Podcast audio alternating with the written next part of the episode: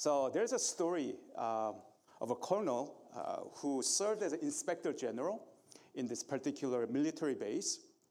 And he, he would pay close attention to how personnel would um, you know, comply with the dress code or how they would wear their uniforms.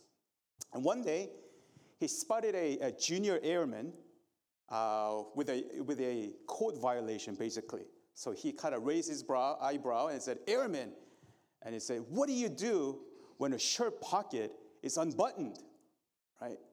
So this junior airman was startled. He was kind of he was caught off guard. And he said, Button it, sir. The colonel looked him in the eye and said, Well, so at that, this guy, with trembling hand, he'll reach over and button his you know, shirt pocket. How easy it is for us to see the, the shortcomings of other people when we really have a flaw, flaws of our own. Pride is blinding, it is condescending. It is really dangerous because oftentimes we fail to see what we are lacking, what, what we need to really work on. It's far easier for us to see the flaws and the shortcomings and what's lacking in other people. I mean, like outright arrogance, pride, things like that are pretty easy to spot, right? Racism, it's really easy. There are some subtle racism, of course, but we, we feel it, we can see it. Now that we, uh, you know, today we have, uh, for those of us who are, you know, into sports, the Super Bowl Sunday, and I guarantee you, it's the biggest game of the year, and so I guarantee you, if, even if you're not into football or whatnot, if you watch, if any player makes a really important play, I guarantee you, watch this, that they're gonna just get up and they're gonna do it. Oh, sorry. Oh, sorry. Uh, you know, the chest thumping, right? Just to, and then they go like this, right, with their name in the back of their jersey, just to kind of just show people that, uh, that they're really good, right? They, they made something that they're really cool and they're just awesome, right? Those things are easy to spot. But there are many other forms of subtle pride that seeps through human uh, and sinful human hearts that we don't really detect easily.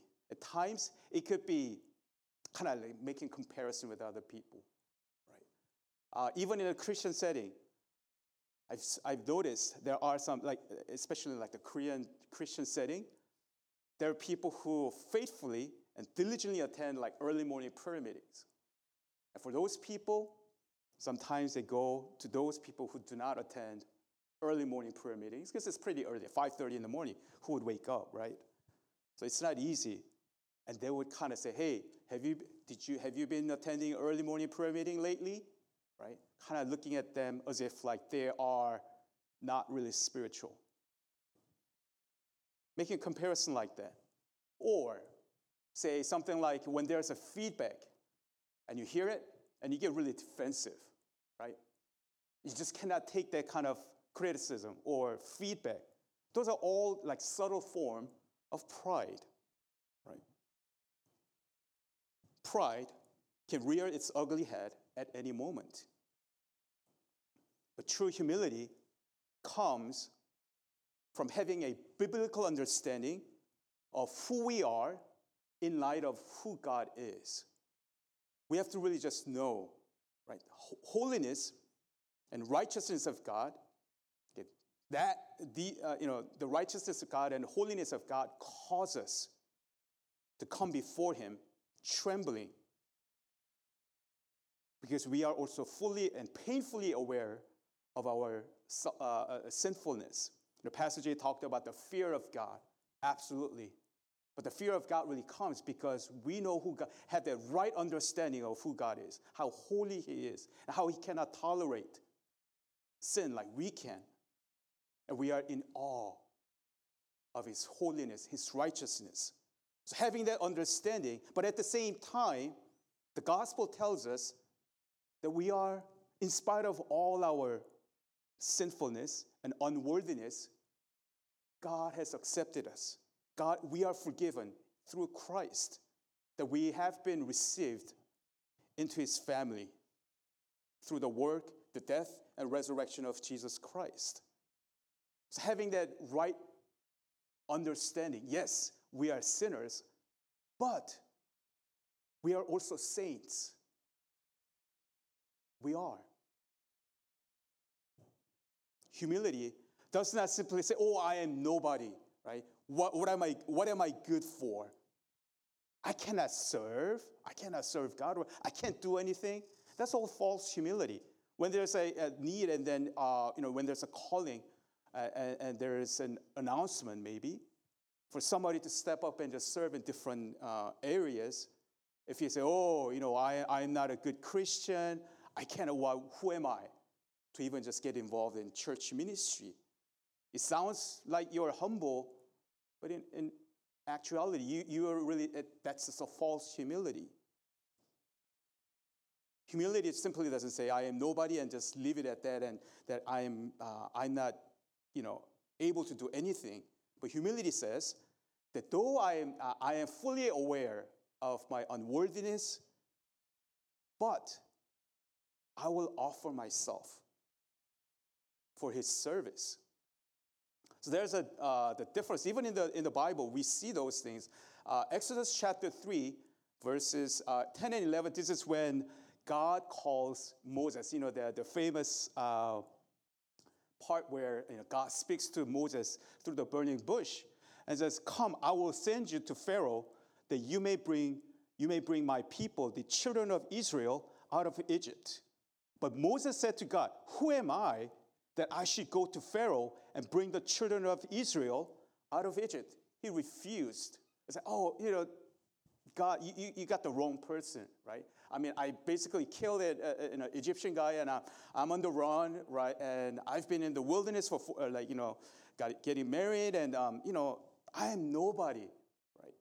How could I lead the people of Israel out of Egypt, even just you know, actually just facing Pharaoh. I, I, am nobody. I can't, I can't do this. Please go to somebody else. It sounds like he's pretty humble, but that's false humility.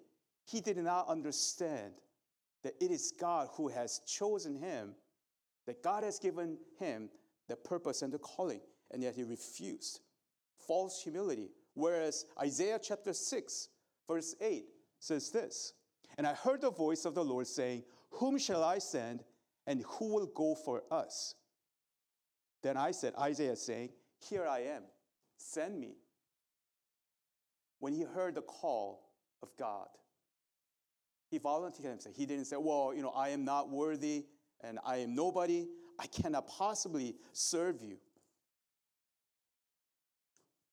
No, having that right understanding that even as we are lacking in so many different areas, when God calls, you humbly receive that the call and you step up, you rise to the occasion.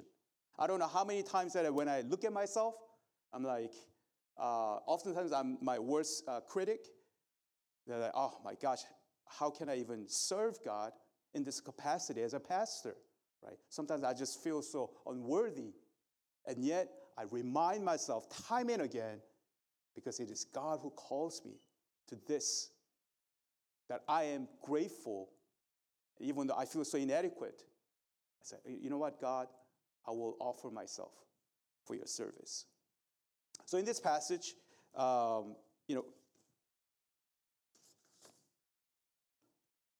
yeah, so in today's passage gives us a clear contrast and tells us an appropriate, appropriate posture that we are to have before God. And the first point, uh, that, and the first thing that we see in this passage is the perils of self righteousness. Self righteousness is obvious, obviously a form of pride that Jesus ruthlessly attacks in all four Gospels. Self righteousness is a pinnacle of human pride. It leaves God out of the equation and it substitutes self in there to negate the need for God, for His grace and His initiatives. It is the exact opposite of the gospel that tells us that it is God who must provide a way for us to, to reconcile with God and to make us whole. Because on our own, on our own attempts and efforts will never be good enough. All the obedience and all the work, good works that we may do, it's they're not simply good enough before God. So God has to initiate. God has to show us the way for us to come close, having access to God, and to be reconciled to God. But the self righteousness says the opposite. So, Jesus, we see Jesus being absolutely uncompromising in his dealings with the self righteous people.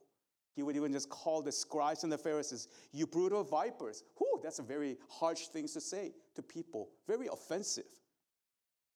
He would say such things to the self righteous. And guess who championed self righteousness in Jesus' time? The Pharisees, the scribes, the religious leaders. No wonder they vehemently opposed Jesus. Because everything that they believed in and lived out and lived for were based on their performance, their self righteousness, how obedient and how many like religious observance that they would carry out. They believe that it is their, um, you know, following and their good deeds, the piety that would make them right with God. It's, the, it's really all about their efforts. And because they were so confident in their own righteousness, they judged and measured other people based on their standard of piety. So they would just kind of set up certain standards. Okay, for to be a good, say, Christian, to be a good person, uh, you know, peop- people of God, these are the minimum that you should be doing. And they would set up all these standards, and they will just watch and see who is meeting these standards. If you meet them according to their standards, then you are a good person. You are a good Christian. You know, the Pharisees get such a bad, bad rep now because, because of all that Jesus had exposed. But back then, right, people regarded them highly. I mean, and because they were so good at like, you know, showing them off how pious they are, how religious they are. So people regarded them highly. The, the Pharisees were the most pious people uh, in the society, and tax collectors, on the other hand, most despicable because they were considered the traitors. So Jesus telling this parable in the presence of the self-righteous is a basically a thumbing your nose at them kind of thing, kind of like challenge. So in this story, in the temple, the Pharisee stood with eyes and hands lifted to heaven because there was a common posture during that time. They would go up, right? they would stand in a prominent place to pray. And he begins to pray, lifting his hands like this. And uh, in verse uh, 11, says, The Pharisee, standing by himself, prayed thus God, I thank you that I, I am not like other men, extortioners, unjust, adulterers, or even like this tax collector. He's patting himself on the back. He commends himself for, for being so devout. And you notice here that the prayer is all about I. I am glad. I thank you that I'm not like these guys, you know, all these other people. And even the, and the person here a tax collector, a traitor. Self righteousness and the pride often reveals an elitist attitude. He says he stood by himself and he prayed. And he despised his neighbors and he suggested to God that there was really nothing that he really, really needed because he was self sufficient, self reliant. And probably it's true that his way of life was different than most people. Because he did, the, the, the, the Pharisees often they did more than what the law required. He says, I fast twice a week. Even though the law required people to fast once, at least once a, once a year on the Day of Atonement. That's the only requirement that anybody would have in the Old Testament. That day, you are to just fast. But on top of that, there is no other mention. But he said, oh, you know what? For us to be really devout, to, for us to be really committed, to show ourselves to be really committed before God, let's start fasting. Maybe you may have started with like, you know, once a month and then just once a week. And they got to the point where if you're really serious about God, that you should fast twice a week. Man, that's, I don't know how many, I don't, I don't, I, honestly, I don't, I can't remember the last time that, that I fasted, but um, can you imagine fasting twice a week to show his devotion to God? He was so full of himself and elevated himself above other people. He felt righteous because of his own piety. You know, that's something that uh, what pride, the, uh, how do we know when we are being prideful or, you know, have the self-righteous attitude? Is to see if we are separating ourselves from other people. For example, when you hear a message, maybe the message is about, I don't know, gossip or some kind of addiction right? and immediately you think of someone who should be listening to that message saying man i wish he or she should have been here in this message uh, uh in this service hear this message because this message is for that person right? i don't know about you guys you know early in my like christian years I, I thought like this all the time when i heard a message and i was like oh man i look around and i see i think of a couple people that should be listening because like I know they really need to hear at this message and just be challenged and be broken before God. And I said, mm, they're not here. Oh man, what a waste of a message, right? What am I doing? I am separating myself from the message that God is speaking to me, right? Because I am saying I am above the message. I am above these kind of these kind of people who need to hear this message. Right? That's what uh, self righteousness and the pride do. You separate yourself because you are like, I am above this, I am better than this. No wonder this Pharisee didn't really have a need for God because he was so full of himself, he was so full of uh, his, the, the, the confidence in his own righteousness. He didn't really need anything from God. Why would he? Right? He's already doing all the things that he believes it, that, that God requires of him. And self righteousness inevitably leads to criticism of other people and confidence in oneself. As verse 9 says, he also told this parable to some who trusted in themselves that they were righteous and treated others with contempt. Because when you are, have that pride and self righteousness, yeah, it cannot help but it will lead to criticism of other people.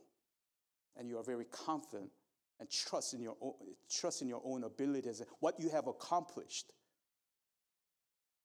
We are very, uh, you know, we are very forgiving and gracious, gracious to our own sins oftentimes, to a fault.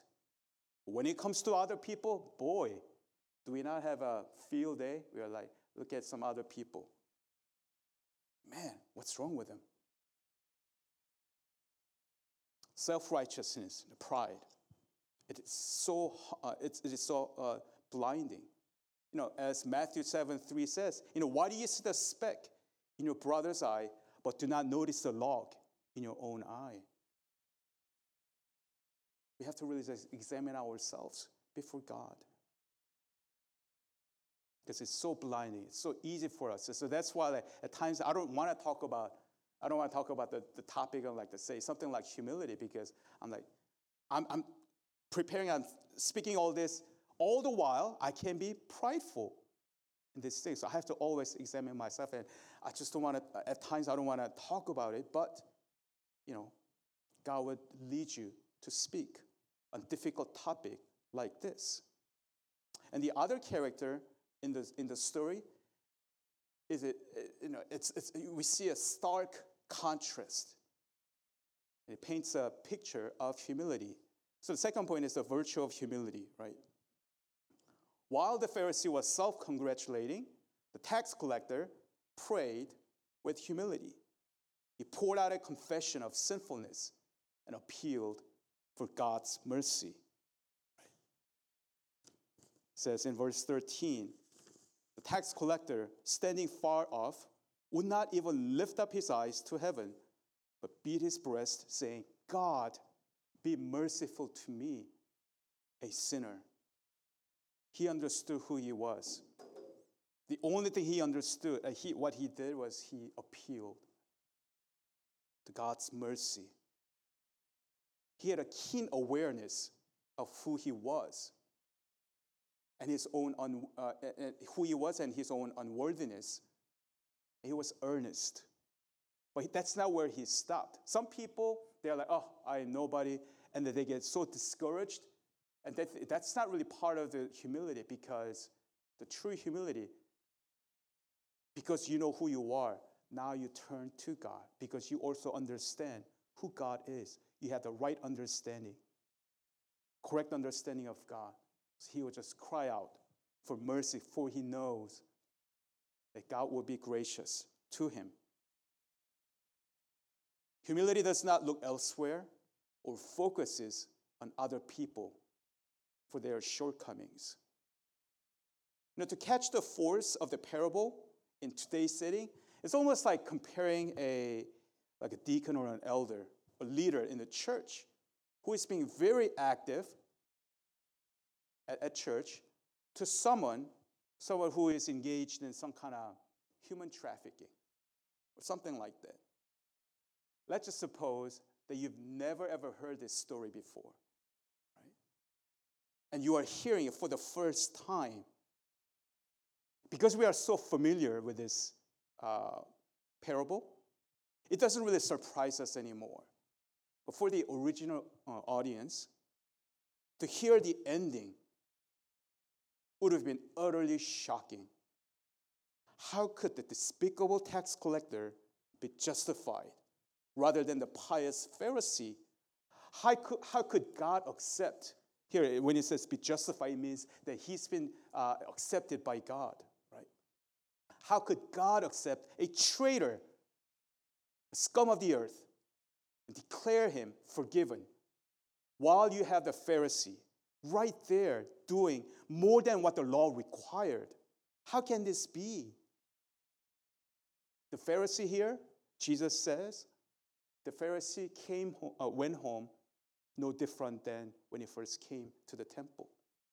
He may have put up all the show, religious show, but he went home still unjustified. He was not received and accepted by God even though he thought he was, there was no change in his status, his relationship with God, because there was no relationship to begin with. He relied on his own merits, not understanding that no human righteousness is ever sufficient before a God who demands perfection.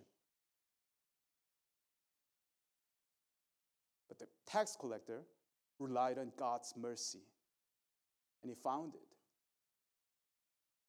So, this, the verse 14, I think for us, because, ah, okay, whatever, let's move on. But for the original um, audience, this was a, a shock. It totally upended their view, their understanding of how God would work, who God would receive, who is worthy.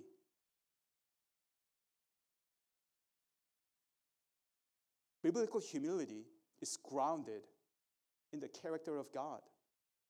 It's not something that we muster up from within us. That's not true humility. It really starts from understanding who God is, what He has done for us. It's not something like, you know, it's just kind of constant, just like, you know, just brainwashing yourself. Oh, I have to be humble. I have to be humble. Right? Even though deep inside you're like, I am up to here. I am a pretty decent, good Christian. But you know, the Bible says, "Oh, I should be humble." So, okay, maybe you know, I don't, you don't truly believe it, or you don't really, but you really think you're pretty decent. But somehow, okay, somehow just through a psychological like you know manipulation that you would just think less. Okay, okay, you know, Bible says I should be down here. So, but deep inside you're not. You, you think you're a pretty decent person. Right? That's not uh, humility. But to really look at who God is, how holy and righteous God is, and having the proper fear of God, trembling before Him. At the same time, understanding that we are His beloved. That's the beginning point of humility. You know, we've been reading through Matthew these days, you know, and Matthew uh, 20, 28 says, even the Son of Man came not to be served, but to serve, and to give his life as a ransom for many. When we look at the life of Christ, that he didn't come, even though the Son of God, the creator of this whole universe, he didn't come to be served, but to serve the desperate need that every, each and every one of us has. Because of our sin, we had no way to God, and he offered himself. The greatest display of humility was Jesus on the cross, obeying the will of the Father. We know what humility is like because of Christ. We know the face of humility. We know the face, we've seen the face of love because of Christ.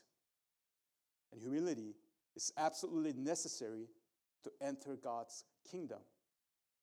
As Matthew 5 3 says, Blessed are the ones, blessed are you who are poor in spirit, for theirs is the kingdom of God.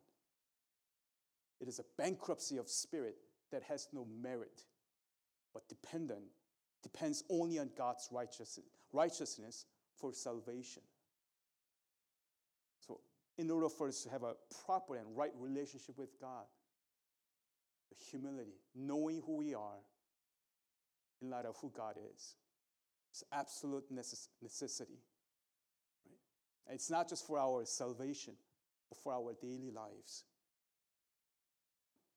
The last point that I want to bring out here uh, is the paradox. Jesus says, as people are absolutely like surprised, huh? That God would justify this tax collector rather than the Pharisee. Um,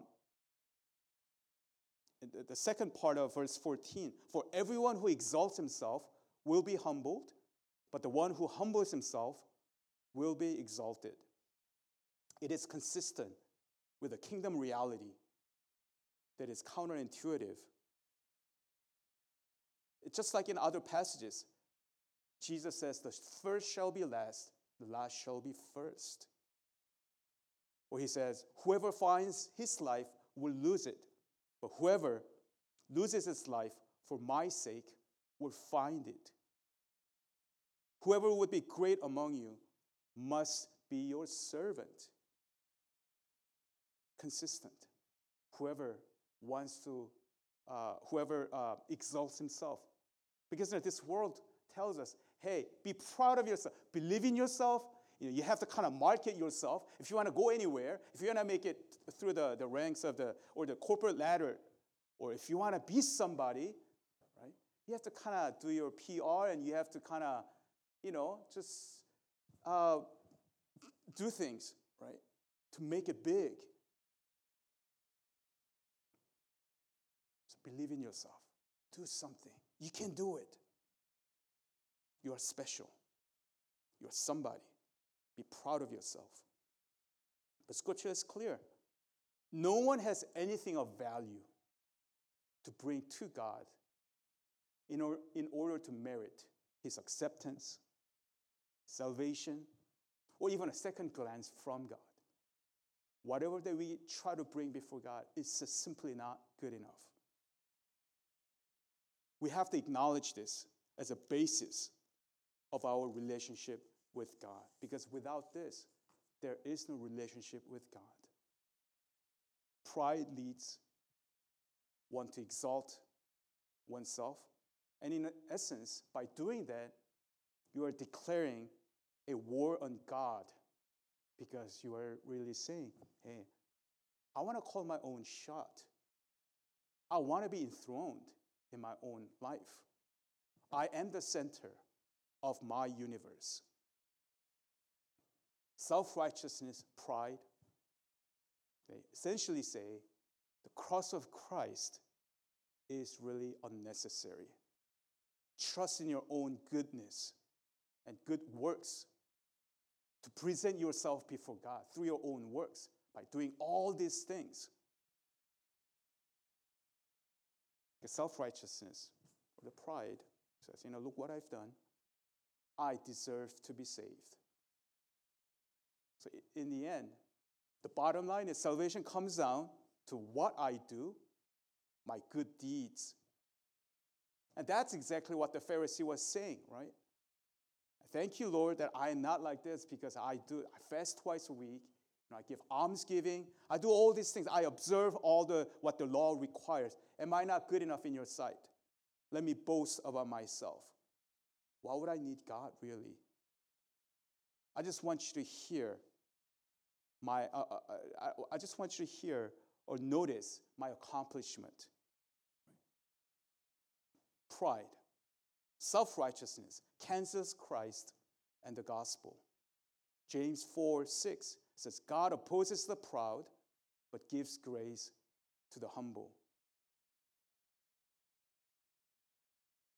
God opposes the proud, but gives grace to the humble. Can you imagine? Can you picture God actively opposing you? Who are we? How can any one of us stand in his way and say, oh, oh, can you imagine God opposing you? Would you stand a chance? That's what the scripture says. He will oppose you if you are being prideful. But on the other hand, he would give grace to the humble. God will be gracious to those who are being humble before Him. So it turns out in the end, it's the Pharisee who would eat humble pie before God. It wasn't the tax collector. In His infinite wisdom, God has defied the wisdom of the world. Because this world says, promote yourself, market yourself, be proud of yourself. You are somebody. You can do a lot of things on your own. But God says, no. Without humility, we can't be near God because He will really have to break our pride.